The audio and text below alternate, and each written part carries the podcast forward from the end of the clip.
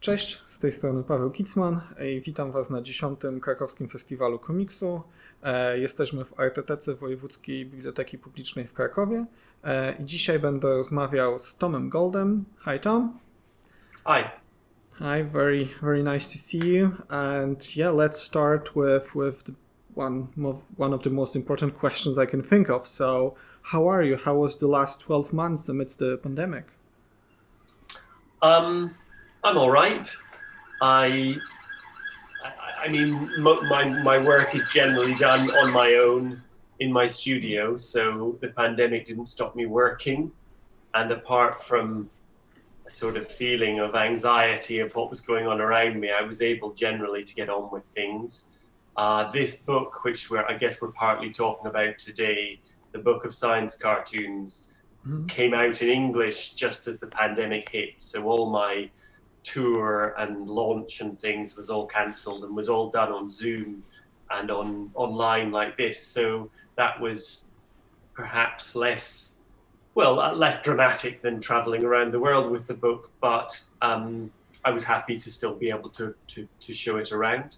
So yeah, I've, I've got by all right, but I'm hoping this all doesn't go on for too much longer.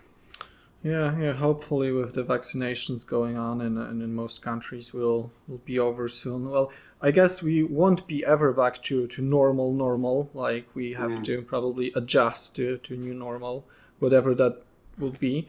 Um, but uh, did the pandemic have any influence on your work, like the the topics uh, you've chosen for your strips, or? Uh, yeah, yeah, it did. It did. First, when the pandemic started, it felt, I didn't feel I had anything to say about it. It felt very serious and very dark, and I, I couldn't quite find a way to be funny about it. Um, and my science cartoons obviously are appearing, appearing in New Scientist magazine, which over those weeks was completely full of news, news about the, the science of the pandemic. And I felt... At first, in those days, my job was just to be funny, and I sort of ignored the pandemic for a while.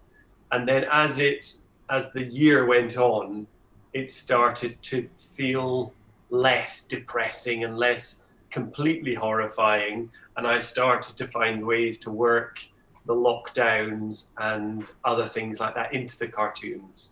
Um, so now, occasionally, I will do a cartoon about our current situation, and it's almost easier when it feels like things are coming to an end than at the beginning when it was quite terrifying. Yeah, but on the other hand, like you often uh, take small anxieties uh, we all have, or most of us have, uh, and you kind of put this uh, put this into uh, like from from the perspective of of you know dark humor, irony.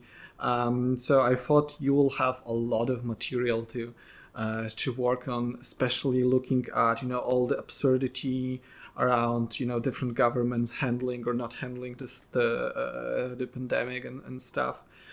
Um, but so what was your main focus over the, the last twelve months? Because obviously the book we are going to discuss today, so the Department of Mind Blowing Theories, uh, was kind of recently published, uh, um, but I guess you had a lot of the material already in place mm-hmm. uh, for that. So what else uh, have you done over the, the last twelve months? Well, I've made, the main thing I've been doing was finishing a book for children that I wrote mm-hmm. and illustrated. Um, I've wanted for years to write a book for children, a picture book, and I have two children of my own, and those years of reading books to them every night, I, I became quite fascinated by the the form of the children's book, and spent a long time trying to think think how I could do what I do in the world of the children's books, where it was still a satisfying book for children. Mm. It wasn't a sort of self-indulgent artist's book, but that also had some of the humor and the atmosphere that I like to put into things from my comics. So it took me a while to figure out how to do that, but um, in it'll be it's finished. It's now completely finished, and it'll be out in August. So that was that was the main project I was working on, apart from my my two weekly cartoons. That's interesting because you don't usually see a lot of minimalistic uh, uh, picture books or comic books for children.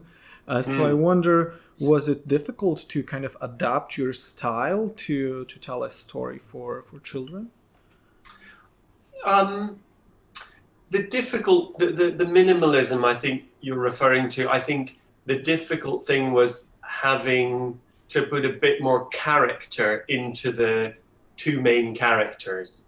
Uh, the book's called The Little Wooden Robot and The Log Princess, and it's a sort of Grimm's fairy tale about this brother and sister, and she, she's a sort of little princess who turns into a log every night. He's a little wooden robot. And at first, my designs for the robot was like a robot would be in one of my cartoons. He had a blank screen for a face. Mm. And very early on, one of the agents I went to see said, no, no child wants to see a character with no face. An adult can kind of imagine a face into that, but a, a small child who this book's for won't like that. So I had to work a bit on the characters to give them smiles, which in my work, I, I rarely even draw mouths on people. So that was a change. Um, visually, I guess even though my work is minimal, there's quite often lots going on. And I think that's what children like. I, when when I do lots of little stick men doing something, or uh, it might be very simple drawing, but lots of little simple drawings. And as a kid, I loved books that I could look at again and again and see new things happening in the background and spot new things. So even though the book does look like my normal work, I guess there's there's more of it per page. Sure. And actually, um, I was wondering because, uh, like, did you choose that style for yourself, like this kind of minimalism, or that was just something that happened, like, because uh, I wonder, like, how it all started and why did you kind of fall into that uh, minimalism for, for, for your work? Well, I, I I went to art school with the intention of being an illustrator and of illustrating other people's stories. And I never imagined, I liked comics, but I, I, I didn't imagine myself writing them. Perhaps I thought I'd draw some comics that someone else had written.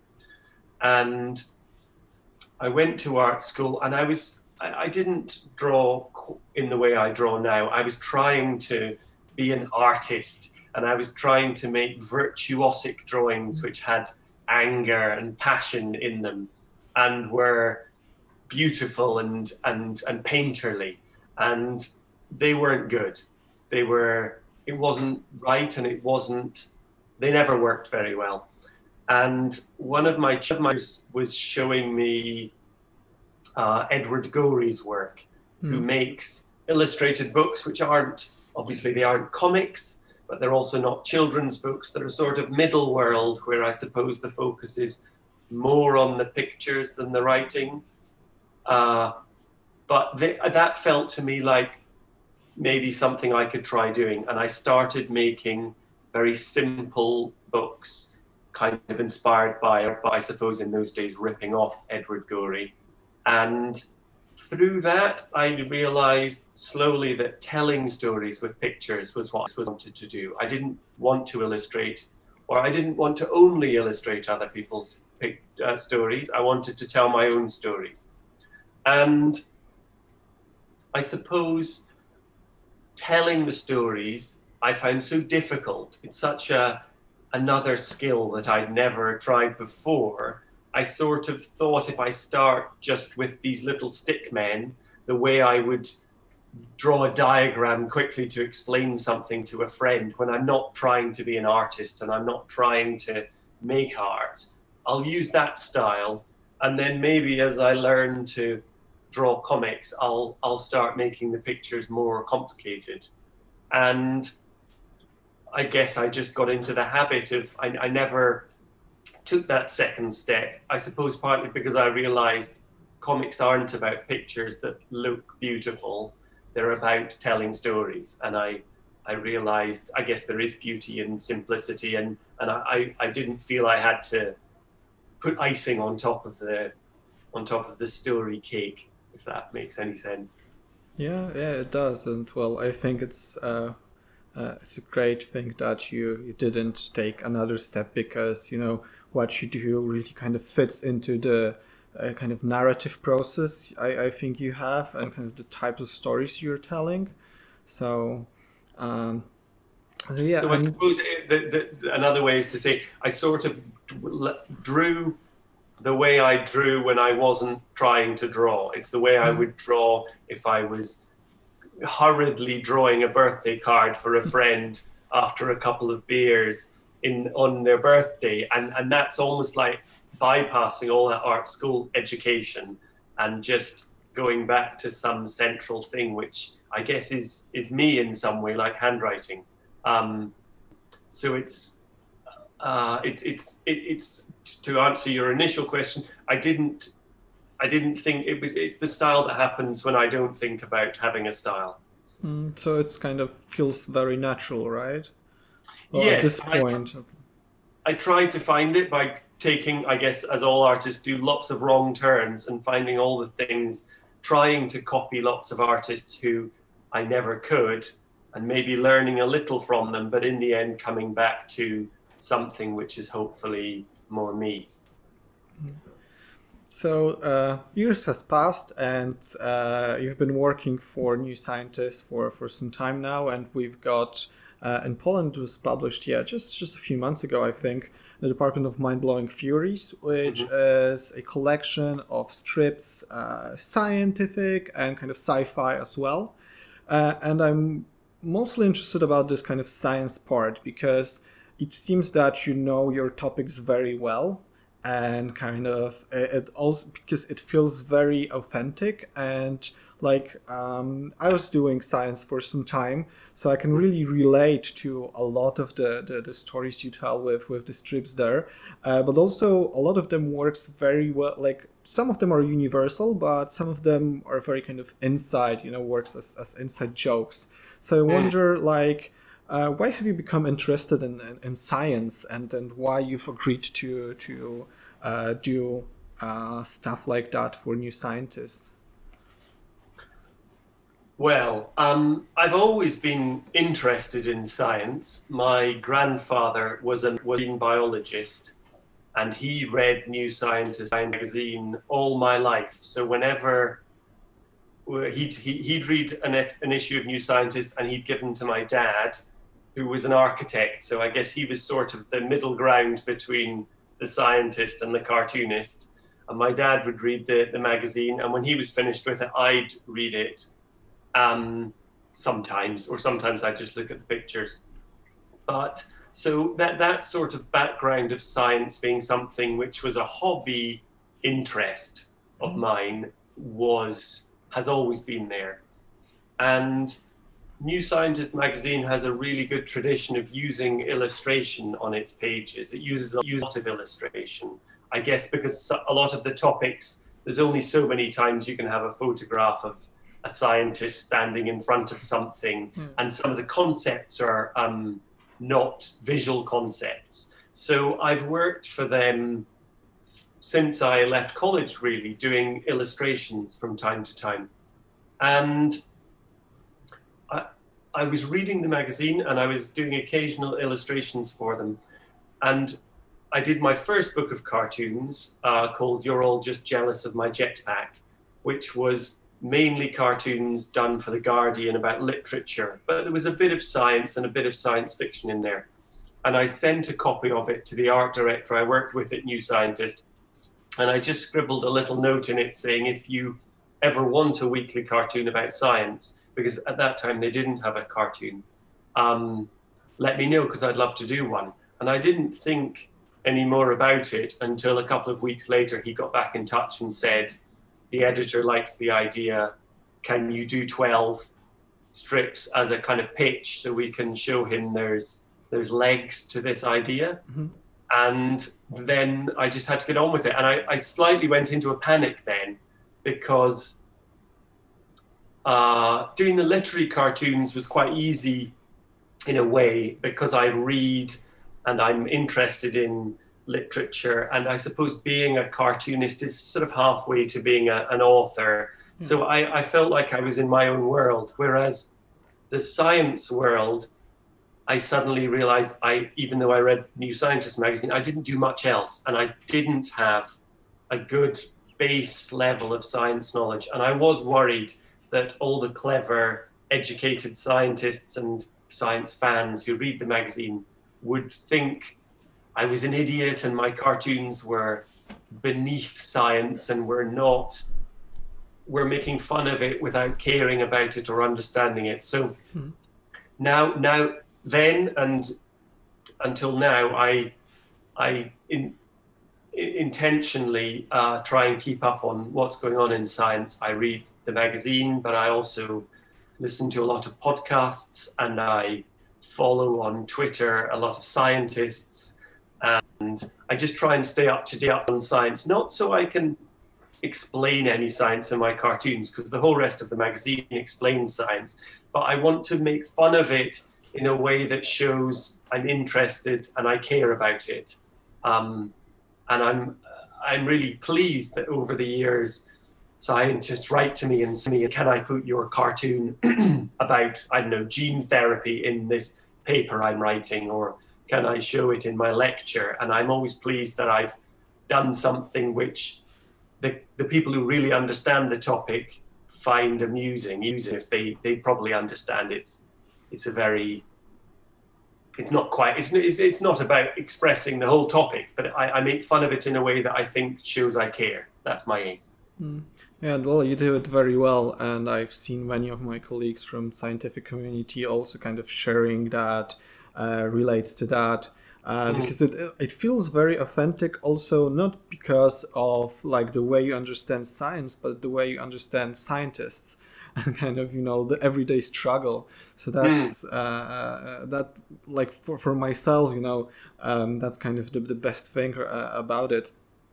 Um, So that leads me to a kind of next question, also ties in with, with, with the things we are, were discussing before, because uh, the department is, is obviously a collection of, of short stories. Uh, I've mentioned you've done a lot of that for New Scientist, but also for The Guardian.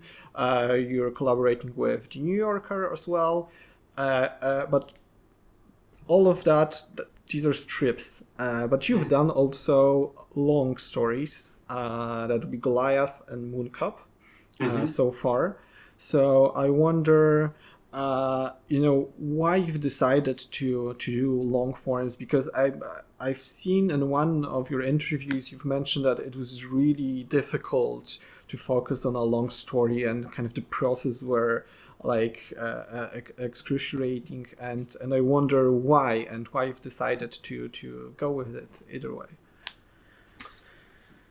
Um, yeah, it is. It is something I find difficult, and uh, I, the thing I find most difficult is is the first part, which is unfortunate, because if you find the last part last difficult, at least you're almost there and you can keep going with it. The first part of I've realized convincing myself that I have something worth saying, that I have a story that's not going to be over in a snap, in a in a in a weekly magazine. I, I've got a story that's worth telling over eighty or a hundred pages, and worth putting on a bookshelf in a book bookshop, and worth somebody paying to read, and that I've got something to say, which is worth that, is difficult for me. And I think because I I am such a because I love reading and love reading comics, I understand what a really good comic is. And so my standards are quite high, and I don't want to make a, a bad comic. So I, I spend a lot of time trying to think of ideas for longer stories. Uh, and at the moment, I'm in that difficult phase of, of trying to come up with a new idea, because I write another graphic novel, but I, I've had a few ideas and I can't quite make any of them work yet. So I'm, I'm in that first stage of rolling a, a snowball. I, I have to make the little small one and roll it till it gets bigger and bigger. And this phase I find very difficult. And the reason I do it, I suppose, is because I do think on that bigger space of a whole book, there is a different type of story you can tell. You can you tell a more all-encompassing story. I, I love the fact that with a graphic novel, the story begins when when the person sees the book on a shelf. You know, you come up with a cover which starts the story and draws someone in, and then the design of the book brings them into the world of the story. And I love with graphic novels that the publishers, my publishers, are interested in the book design. So that's that's part of telling the story. And then you get people into the story, and there's time. There's time to stretch a joke out. So there's a long pause before the punchline, or there's time to do stuff that isn't funny and is just about expressing everyday occurrences or something that's interesting. And there's space to play with the design of things on a page and to play with time. So there's all these wonderful things you can do with that extra space, which is why I always want to be working on a graphic novel. But unfortunately, there's the first step of figuring out what to do to do is, is tricky. Yeah, well, I I thought so, because, you know, you can really squeeze in and onto in a one panel the, the whole joke, right? You can set up the scene, you can kind of tell the joke and, and give the punchline. While, for example, in Mooncop, like it's a it's a story of of loneliness, uh, uh, among other things. Uh, but there's very uh, it's kind of the story breathes. There is a lot of room to breathe. There are a lot of panels that basically give space to, to the story, and and the pace is, is, is quite different. So I, I you know I kind of understand that you you wanted to do something that's that's so different. Um, but also it's it's kind of interesting to see that you can really do both, uh, because, like, you know, you really mastered the strips, and I think, you know, that's that's uh, that that's for sure. But you also kind of have this uh, great understanding of, of the pace uh, with with longer stories. So that's that's interesting, and I wonder, like, do you think about telling the story in a different way? Uh, while doing a, a strip or set of strips, and uh, the way you think about kind of planning a, a graphic novel, kind of longer form, um, kind of how do you prepare to, to do both? Well, they both start the same way, w- w- how all my work starts, which is in my sketchbook. And uh, over the years, I've realized The, the the the point of a sketchbook is not to make a beautiful object that you can photograph and show on Instagram or show to your friends or anything. The point of a sketchbook is to to capture and hold all my ideas as soon as they come to me, before they um get pulled away and I forget them or I move on to move something else. And Uh, so my sketchbook is almost like a sort of compost that I'm trying to grow art out of. And I, I so I write down everything in there, and I don't, I try I try not to think of it as, as art in itself, but as a sort of uh, cupboard to keep ideas in. So so everything grows out of there, and I'll I'll draw things and think through things and write down phrases that appeal to me. Um, And really, I, I guess like if anything's going to happen, it's going to happen there. And then the next stage is the stage where I, I, I suppose the, the cartoons and the graphic novels chipped.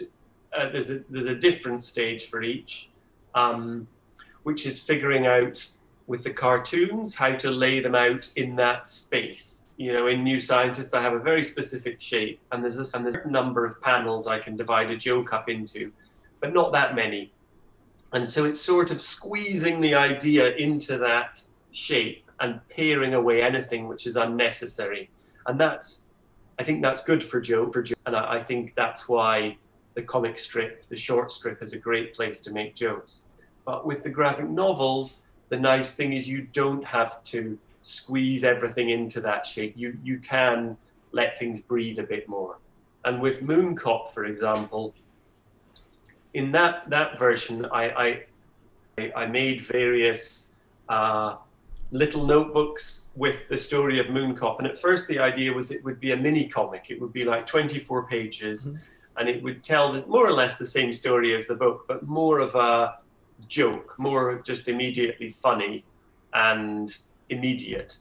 And then I realized I liked the panels where the, the Mooncop was driving around the moon on his car and nothing was happening. And I almost liked them more than the the joke of the jokes in the story. Mm-hmm.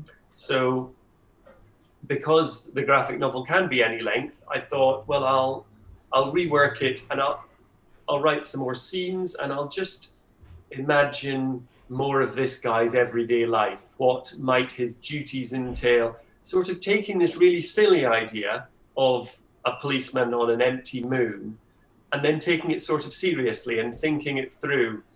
And also just with, with that book was thinking, I don't need to rush from scene to scene. I can have a breather here and a pause and a moment when hopefully the reader sees and imagines what it might be like to be in this vast empty space of the moon. And in my other graphic novel, Goliath, I I did the same. I sort of wanted you to feel how alone he was in the desert. And I think one thing comics can do really well is show time passing really slowly and very little happening, but not being boring. I think in a movie, you're sort of stuck in the time that it's, that the, the movie passes at the same speed no matter what happens. So showing boredom or slowness has to be a little bit boring and slow, whereas with a comic, when your eye can drift over the page at your own speed, I think the viewer doesn't feel trapped. So having things being slow and even things being boring on the page doesn't have to be, doesn't have to feel like that for the, the, the reader. It can be actually interesting for them. Yeah. Okay, so the next thing uh, I'm kind of interested is, is uh, are your plans for the future? Especially, uh, I wonder, because you've tackled so many, many topics, so you know, different scientific fields, you've tackled sci-fi and fantasy, and um, obviously you've done like two graphic novels. So what would, and well, you've, you've finished the, the picture book for, for children, and what would be kind of your desired next project, uh, uh, and what else, like, is there any other area of, of your interest that you think you, you might want to uh, focus on? Yes, um, I suppose before this year I would have said uh, doing something for children was an ambition, and now I've done that. I would like to do more work for children, but I certainly Um, don't want that to be all to be do. Uh, I'd like to do more graphic novels. I feel I've done two, Goliath and Mooncop, and I learned a lot from them. And I, I, that, at the moment, that's what I want to do is, is to focus on writing another graphic novel. Uh, and I suppose I'd quite like to try writing something a bit longer, both I think both Mooncop and Goliath, if they were, if they were literature, if they were books without pictures, they'd be novellas rather than rather novels. Um, and I would like at some point, point to try and write what would be a graphic novel, something that you might read in more than one sitting, and and the, the different elements of storytelling. You know, as we were just talking about, the way a, a graphic novel has more to, to tell than, there's more that you can do than in a short comic. Yeah. Uh, in a long graphic novel, um, there's more you can do than in a short one. And, and I'd like to, I'd like to maybe try that, maybe something with more characters and the whole, the whole world of telling stories with pictures in comics is fascinating to me. And I, I think there's a lot to explore there. And do you imagine yourself collaborating with anyone on kind of a bigger project, like a graphic novel, as a writer or an artist? I, I'm not sure. I'm not, I'm not, I'm sure I, I wouldn't rule it out, but it's not, um, it's not something I'm not, I'm not sure I'd be that good at collaborating on it. I've considered, and I, I, I might at some point find something to adapt to it, something written by someone else, maybe a play or an opera or something like that, and adapt the text with my pictures to try and tell a different story. I think with adaptation, you've got to think, what can I add by changing this into a different medium? Mm. And I wouldn't want to adapt one of my favorite novels because they all exist perfectly as great novels, but maybe something like a play where there's a gap, a visual element which is supposed to be there, could be interesting. So that, that, that appeals to me. Collaborate, collaborate with somebody who's dead and doesn't, can't tell me what to do might be fun. Yeah, I can imagine. And why not with, with, with someone who's alive and who can push back? Well, maybe.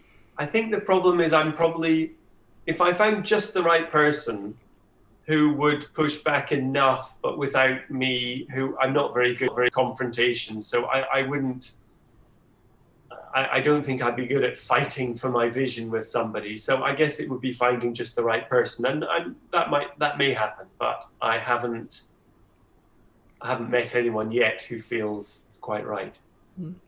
So, uh, and I wonder, is there anything other than art? So would that be illustration or comic books, like, you know, graphic novels or strips? Is there anything else you would like to try that you haven't already? In terms of like artish kind of remit? Well, I, when I studied illustration at art school, Uh, in, in art school in, in Scotland, where I went to art school, you do a, the first year, you study all the arts. So we did a lot of drawing, we did painting, we did animation, we did filmmaking, we did all these things. We did furniture design. I did, I did everything for a year, and then you specialize for the next for three years. And at the time, this was like the mid nineties, I was really unsure if I wanted to do illustration or animation. Um, I, I, I really enjoyed animation, and I think the things we were talking about, the way in a comic you can play with time, that's another part of animation. If you've got the patience, you can, you can do as well. But in those days, animation was even more time consuming than it is now. And I just thought, I can't, can't I can't, I can't spend the next three years making one film because I don't know what I'm, I don't know what I have to say. I don't know what I'm doing. So I thought I'll, I'll do illustration because I can figure things out there, and maybe I'll come back to doing animation. And animation appeals to me. I like that idea of, as I was saying, playing with time on the page, and yet it still involves drawing and designing a world. But the idea that you can add in music and, and all these other elements, I find fascinating. But this part of me loves the idea of a comic is, is really just me and a pen and a piece of paper, and, and then anything can happen. And I don't need to ask anyone for money or plan things. So so I, I, I, I don't know if I will ever get round to making some animation myself or being hugely involved in that. I've done little bits and bobs, but that, that still fascinates me. And I can imagine a parallel universe where I had chosen animation at art school and was doing different things now. Okay, well, that would be a loss, but maybe also a gain from another perspective. Mm. Um, so, uh, well, our time is slowly coming to an end, but I think we, we can discuss one more thing. Mm-hmm. Uh, so uh, we discussed basically everything you've done so far, from strips to graphic novels. You said you want to do uh, maybe a third graphic novel, um, but you're still doing strips. But mm-hmm. I think you've mentioned also in one of your interviews that you, you don't consider yourself a kind of full-time comic book artist. Uh, so is that still a thing? Uh... Well, no, probably not. I don't know when that interview was from. Uh, my career, my, my career started as, I was an illustrator. I made a living doing illustrations for magazines and newspapers and adverts and things. And I did comics in my spare time. And I'd say probably my first four years of my career, comics were a hobby that I was having some success in, but I wasn't really making any money. And every day I had to work as an illustrator, and the comics were squeezed in in the gaps.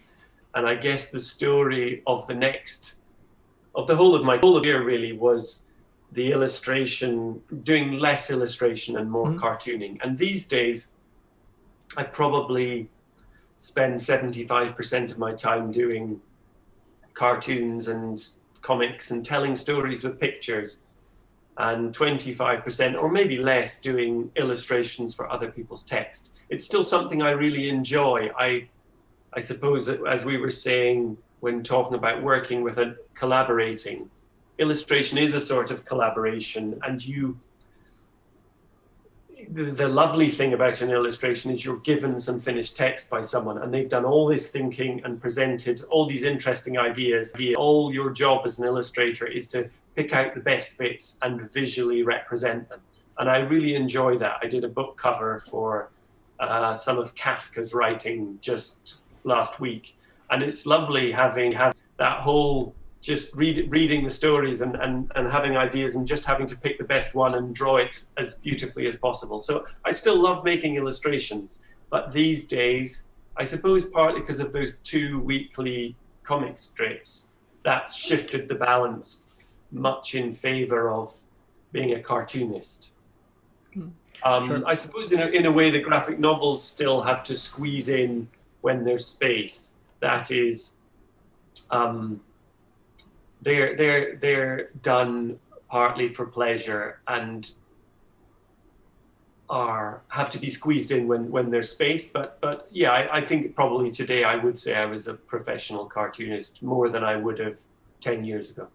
And you've mentioned Kafka, and uh, I'm thinking that in your work there are so many different influences, but also you refer to so many things from the history to literature to pop culture. So um, do you consume a lot of pop culture and kind of or culture uh, mm. nowadays, or you don't really have time because you have to work? No, I do. I do. I, I, I like I like to read, and I like to um, watch T V and movies and all these things. And that is one of the funny things about being a cartoonist, especially a, someone like me who has to come up with two ideas every week for these cartoons. No matter what else happens, I need to have these two ideas. So part of my job, in fact, almost the biggest and most difficult part of my job is coming up with those two ideas. It's not drawing them or coloring them in. That can always be done. It's coming up with those ideas. And the frustrating but also interesting thing about coming up with ideas is there is no perfect system. In fact, there's no system at all. Sometimes they pop into my head. Sometimes I sit with paper for hours and nothing happens. And so I do tell myself that reading a magazine or watching a, a documentary is part of my job. So I, uh, it's quite nice in a way that going to the movie, if things aren't happening in the afternoon and I want to go and see a movie rather than work, I can tell myself that's part of my job is consuming these things. So, and, and the, the nice thing about working in the New Scientist magazine and in The Guardian is I'll, to, you know, on Friday, the New Scientist magazine came in and I looked at my cartoon to see what check it had printed okay. And then there's the whole rest of the magazine to inspire next week's idea. And The Guardian is the same, that I'm in this sort of world of of books and and, and of science and, and ideas. I put ideas in and then other ones spring out at me. So yeah, I try and I'm trying to always look for ideas wherever I am. Mm. So would you say that uh, it's kind of it works differently for for strips, for cartoons than for, for example, graphic novels? Because when you when you plan a kind of longer story, or even if you don't plan but just go ahead, like often you have to to uh, uh, kind of you research based on on the idea. But here maybe it's other way around, that you need to do research to come up with an idea. Is that a fair estimation? Yes, no, that's true. That's true. And it needs to be, the thing is, when, when I, it's easy to find out something these days with the internet. If I do a cartoon about dark matter, I can in a minute have Wikipedia up and try and understand some elements, or if I need the name of a, some part of the CERN scientific facility for a joke, I can find that out in a second. There's no trouble in finding out something you know you want to know. But the other research, the researching, trying to find things you didn't know you wanted to know, and to find interesting things in the world which inspire you, is much harder, and it takes longer. And that's the the first step is that. The second step of researching an idea is kind of fun. In Mooncop, for example, planning that whole colony on the moon and designing the weird nineteen sixties style architecture, that's really all fun for me, because that's it's easy and it's pleasurable, and I'm only doing it when I've already come up with a story I'm happy with. So that sort of research is great, and that's sort of what I long to be doing all the time after I've done the difficult work of coming up with an idea. I see. Yeah, so it's like uh, with with graphic novels, you would have to create a world uh, uh, to a certain degree, and here, like, you take inspirations from from existing stuff. Uh, like doing, for example, cartoons for New Scientist. This is interesting, and I think, uh, well, I hope it, it's it's very um, very much an opportunity for you to to grow. Um, but yeah, it's I can only imagine it's it's difficult, but I think it could also be exciting. So kind of envy yeah. that uh, uh, that that process. Well, do two different processes. Uh, you know, it's, it's it's it's fun, and I, am, I I always find myself in interviews like this talking about the difficult things, and I I, I don't know if I always express how much fun it is, and how much fun even writing a one one line of dialogue in a cartoon and spending an hour tweaking it and changing this word for that word and trying to make it as funny as possible or as deadpan as possible, or putting in an idea just subtly by changing a word. That stuff is all is fascinating, and I'm I'm I love spending my days caring so much about silly little cartoons, but it's it's a real treat to be allowed to do that. Yeah, it shows, because if it would be other other way around, if it would be only work, uh, it would show in uh, in your stuff, um, but it doesn't. It it feels mm. fresh every week, and it feels really good. So, uh, so thank you for, for your work, and thank you for your time today. Because unfortunately, we, we, we have to uh, we have to uh, uh, finish. Uh, it's been it's been really nice talking to you. I'm sorry I couldn't likewise. Be there in person. No, no, it's well, it's not, not, not, up, not up to you uh, this time, but well, hopefully uh, with another book, or even without another book, there are so many uh, uh, stuff we can we can discuss uh, in person uh, without new book coming up.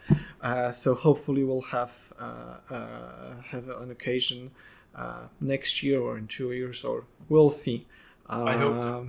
So thank you very much for your time today, and I wish you a lovely Sunday. Um, and yeah, and maybe we'll we'll speak soon. All right, thanks. Hope you have a good day too. Thanks for taking your time. Thank you.